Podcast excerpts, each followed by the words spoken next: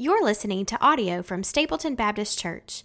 If you would like to check out more resources or donate to this ministry, please visit stapletonbaptistchurch.org. We pray this message blesses you. We ended last week with Jesus' triumphal entry into Jerusalem.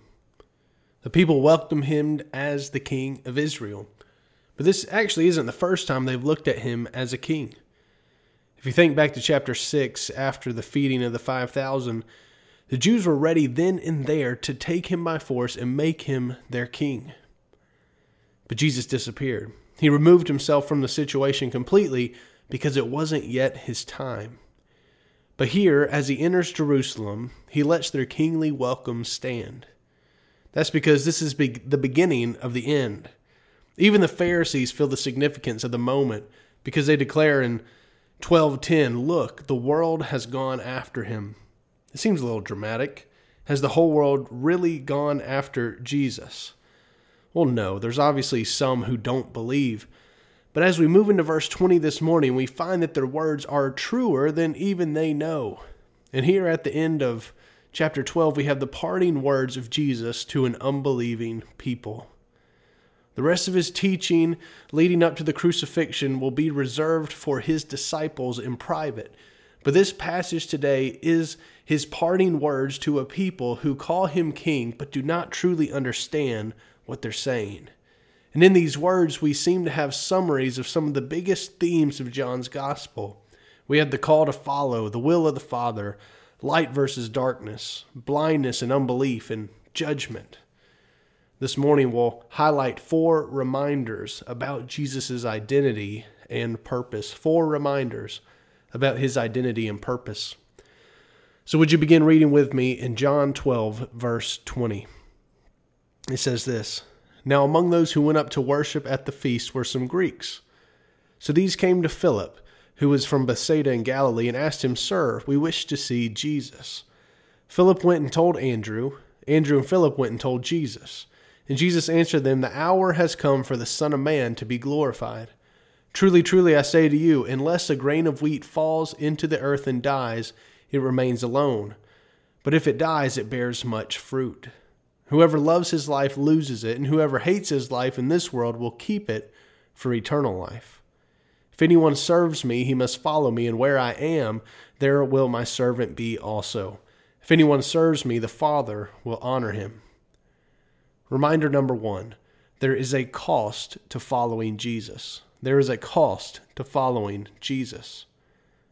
Remember, we're in Jerusalem at the time of the Passover. There are hundreds of thousands of people swarming into the city for this one event. And not only are the Jews there, but apparently there's some others as well.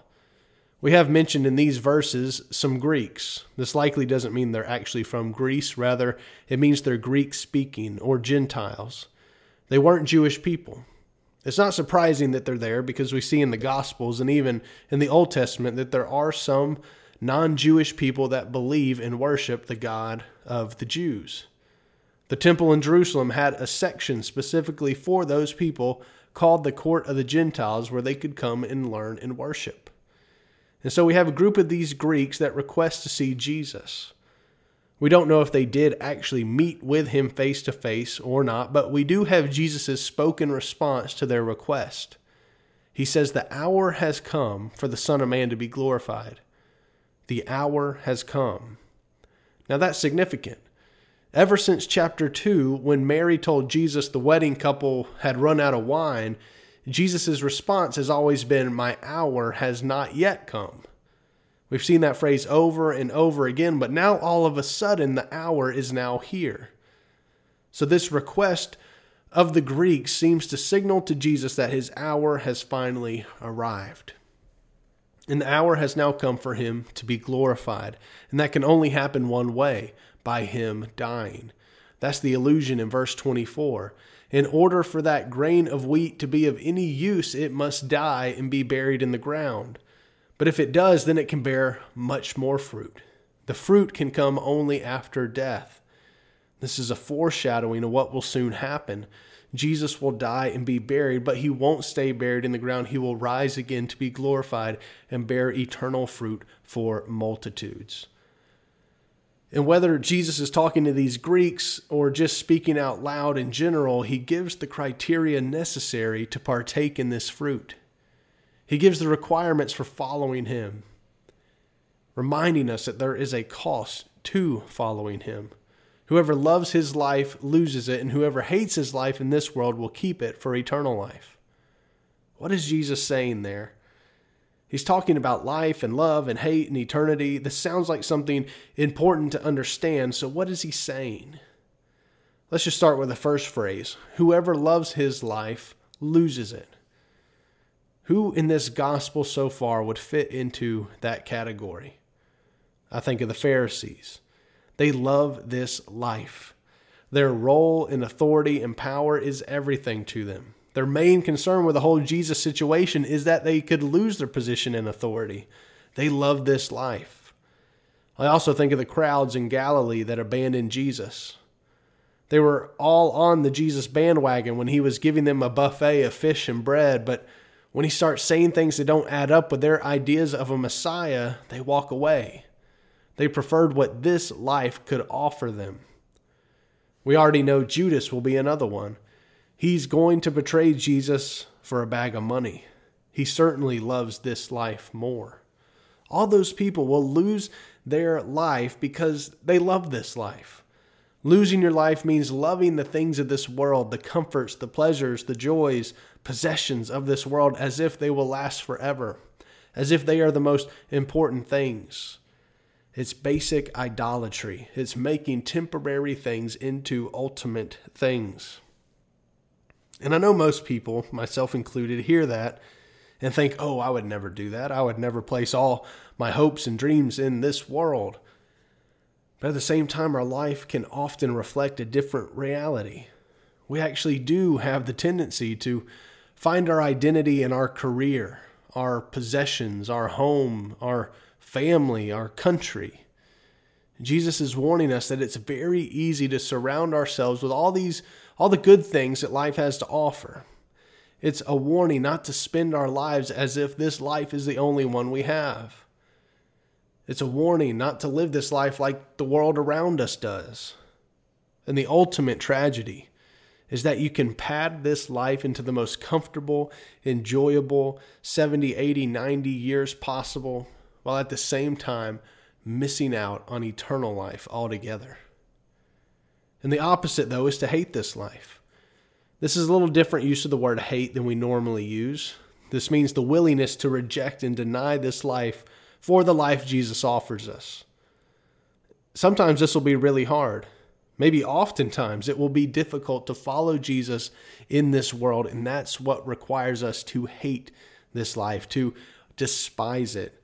It may cost you popularity, it may cost you friends or social status, or even family relationships. It may cost you a job promotion or a raise. It may cost you comfort. And even those things don't really seem that serious when I think of believers around the world who are forced to hate their life, even right now on a Sunday morning, by going to church. We have brothers and sisters in Christ who are endangering their lives by even owning a Bible. We have brothers and sisters in Christ who are risking their livelihoods by meeting together to read God's Word.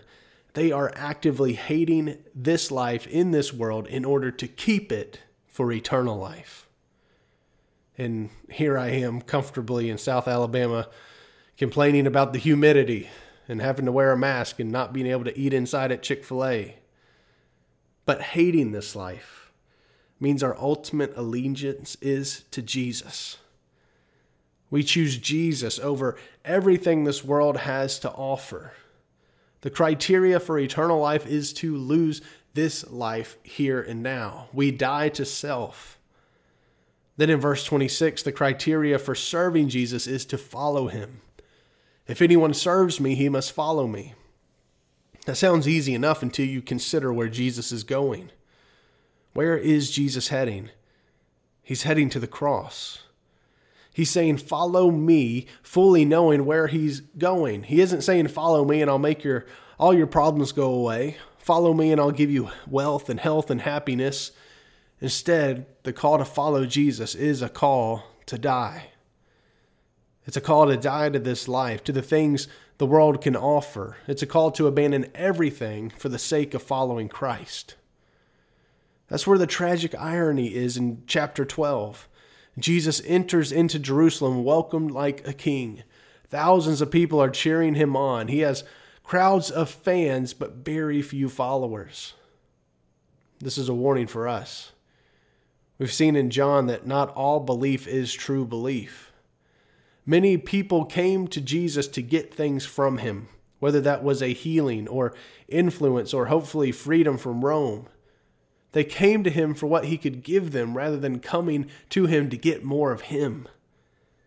And when they found out that there was a social cost and maybe even a physical cost to following him, they abandoned him. The warning for us is to count the cost, to know what the requirements are for following him.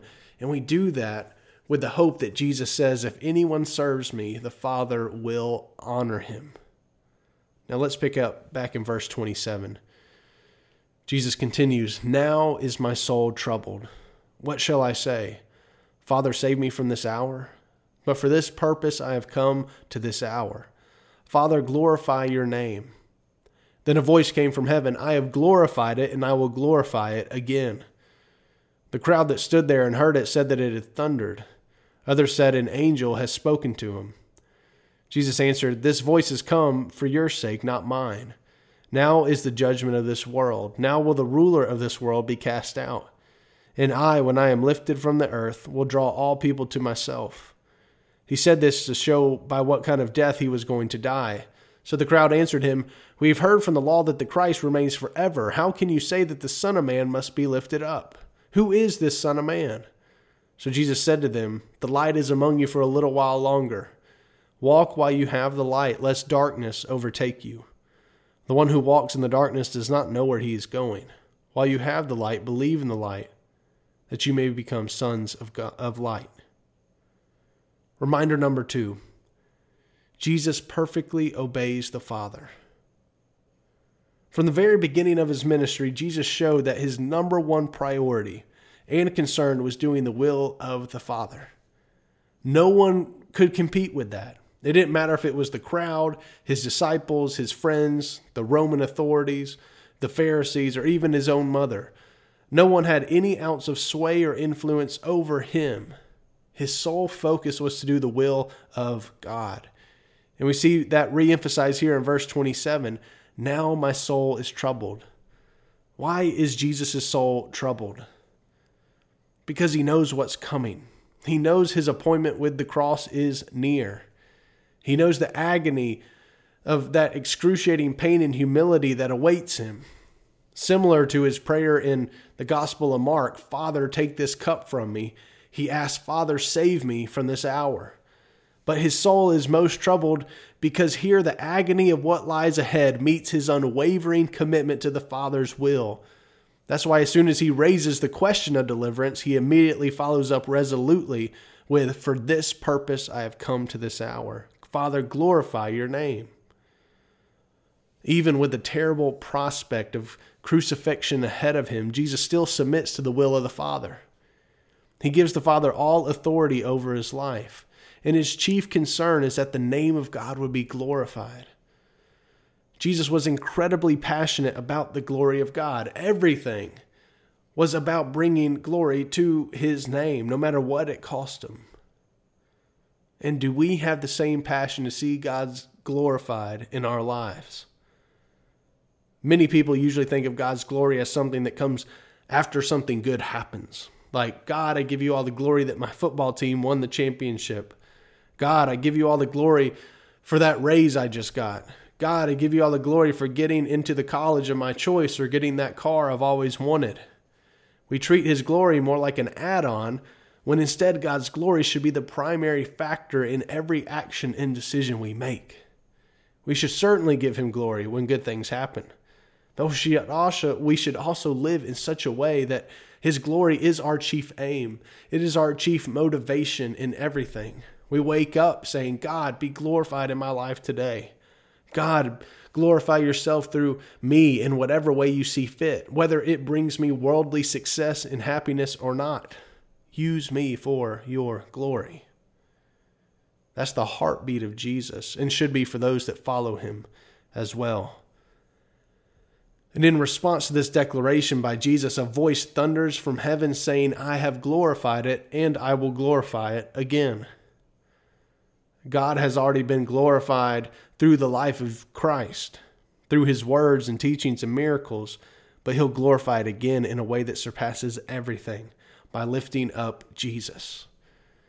This lifting up refers both to the manner of his death on the cross and also to his glorification in his resurrection. And that will result in two things. First, the ruler of the world, of this world, will be cast out. The ancient promise from Genesis chapter 3 will be fulfilled. The descendant of the woman will crush the head of the serpent. Jesus will crush Satan. No doubt it'll seem like a victory to Satan, seeing the Son of God murdered and humiliated on the cross like a criminal. But his victory will be temporary for Jesus will rise again and cast out the ruler of this world. And the second result is that he will draw all people to himself. This isn't referring to drawing all people without exception. We've seen clearly there are people blinded in darkness who do not come and who are not drawn, but this means all people without distinction.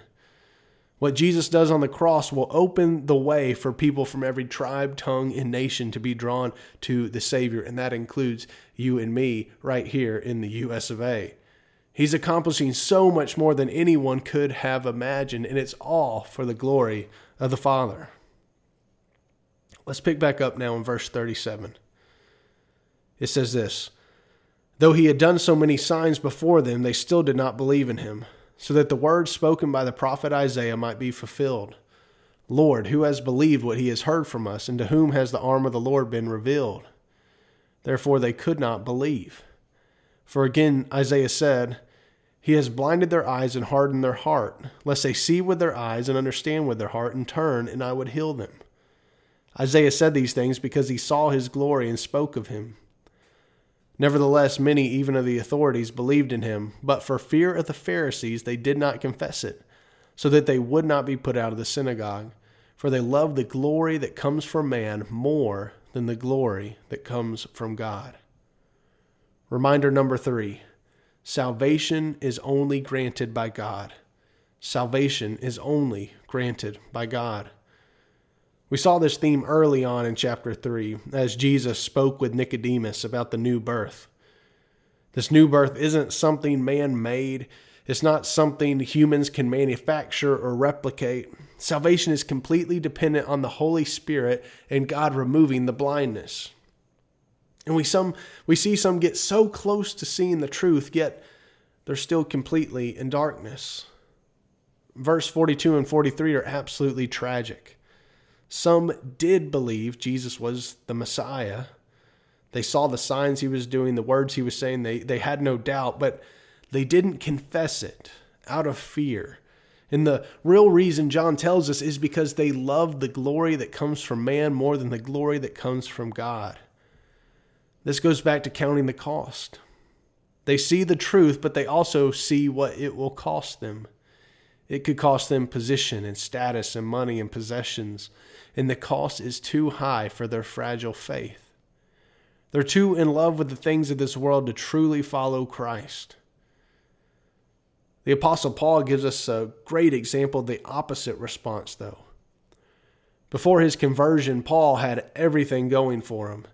He had the best training and instruction as a student. He was flying through the ranks of the religious elite. He was full of zeal and knowledge and perfectly obeyed the law. There was so much he could boast in and be proud of. Consider this whatever profession you're in, imagine what it would be like to be the best at it. For people to be looking at you as if you are the future of your profession. You are gifted, you're praised, you're guaranteed a lifetime of success and power. That was Paul. But in Philippians 3 7, he says this But whatever gain I had, I counted as loss for the sake of Christ. Indeed, I count everything as loss because of the surpassing worth of knowing Christ Jesus my Lord. Paul's life was turned upside down the moment he encountered Jesus. But he says it was all worth it. Everything he had before he now counts as absolutely worthless when compared to the joy of knowing Jesus Christ as his Savior. And I pray that if there's anyone listening to this, that you know who Jesus is, but you've been held captive by what this world has to offer. I pray that today you would see that Jesus is worth giving up anything in this world for. He is worth it all. And now let's finish up with one final reminder starting in verse 44. It says this And Jesus cried out and said, Whoever believes in me believes not in me, but in him who sent me. And whoever sees me sees him who sent me. I have come into the world as a light, so that whoever believes in me may not remain in darkness. If anyone hears my words and does not keep them, I do not judge him, for I did not come to judge the world, but to save the world. The one who rejects me and does not receive my words has a judge. The word that I have spoken will judge him on the last day. For I have not spoken on my own authority, but the Father who sent me has given has himself given me a commandment what to say and what to speak. And I know that his commandment is eternal life. What I say, therefore, I say as the Father has told me. Reminder number 4. Jesus came to save the world. Jesus came to save the world right up to the end of his public ministry, Jesus is still plainly setting forth that salvation is found in believing in him. Because to believe in him is to believe in the God who sent him. And the promise is that if anyone believes in him, they won't remain in darkness. As 1 Peter 2 9 tells us, he brings us out of darkness into his marvelous light. He opens blind eyes. And verse 47 repeats what we read way back in John 3:17. For God sent his son into the world not to condemn the world, but that the world through him might be saved. Jesus didn't come to condemn and judge. He came to save, to lay out salvation to all who would receive him. But one of the reasons he doesn't judge is because he doesn't need to. There's already a judge for those who reject him. He says they'll be judged by the words that he has spoken. The reason that is true is because Jesus tells us he only says what the Father tells him to say. He is perfectly in sync with the Father's will. His words come directly from the Father. So to reject what Jesus says is to reject what God says. They'll have to reckon with God the Father Almighty for their hardness of heart. So, all the way up to the end, Jesus is still laying out the terms of salvation to any who will receive it. For nearly three years, he has traveled all over Israel teaching in homes and synagogues, on the mountainside, on the seashore. He's performed countless miracles, healing all kinds of sickness, multiplying food, raising the dead. He has, in word, thought, and deed, perfectly carried out the Father's will. And we'll see that, and he'll see that through to the very end by dying on the cross. But why?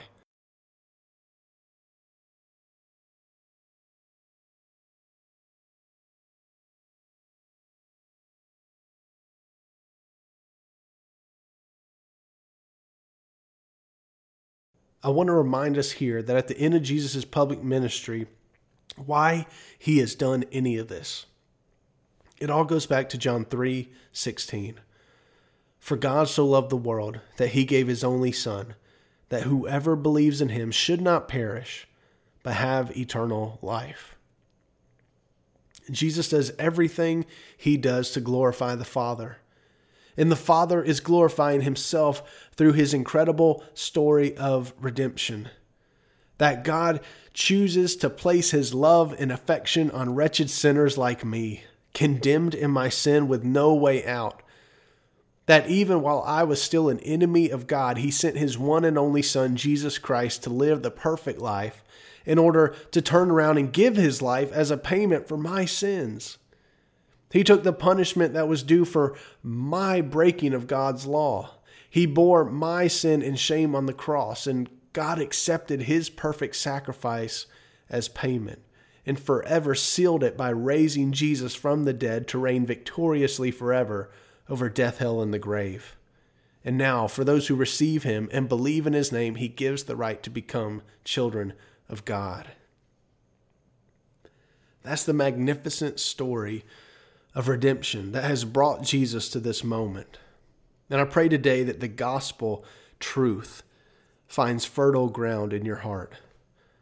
I pray that some of you listening will count the cost for the very first time and fully embrace that Jesus is worth forsaking everything for.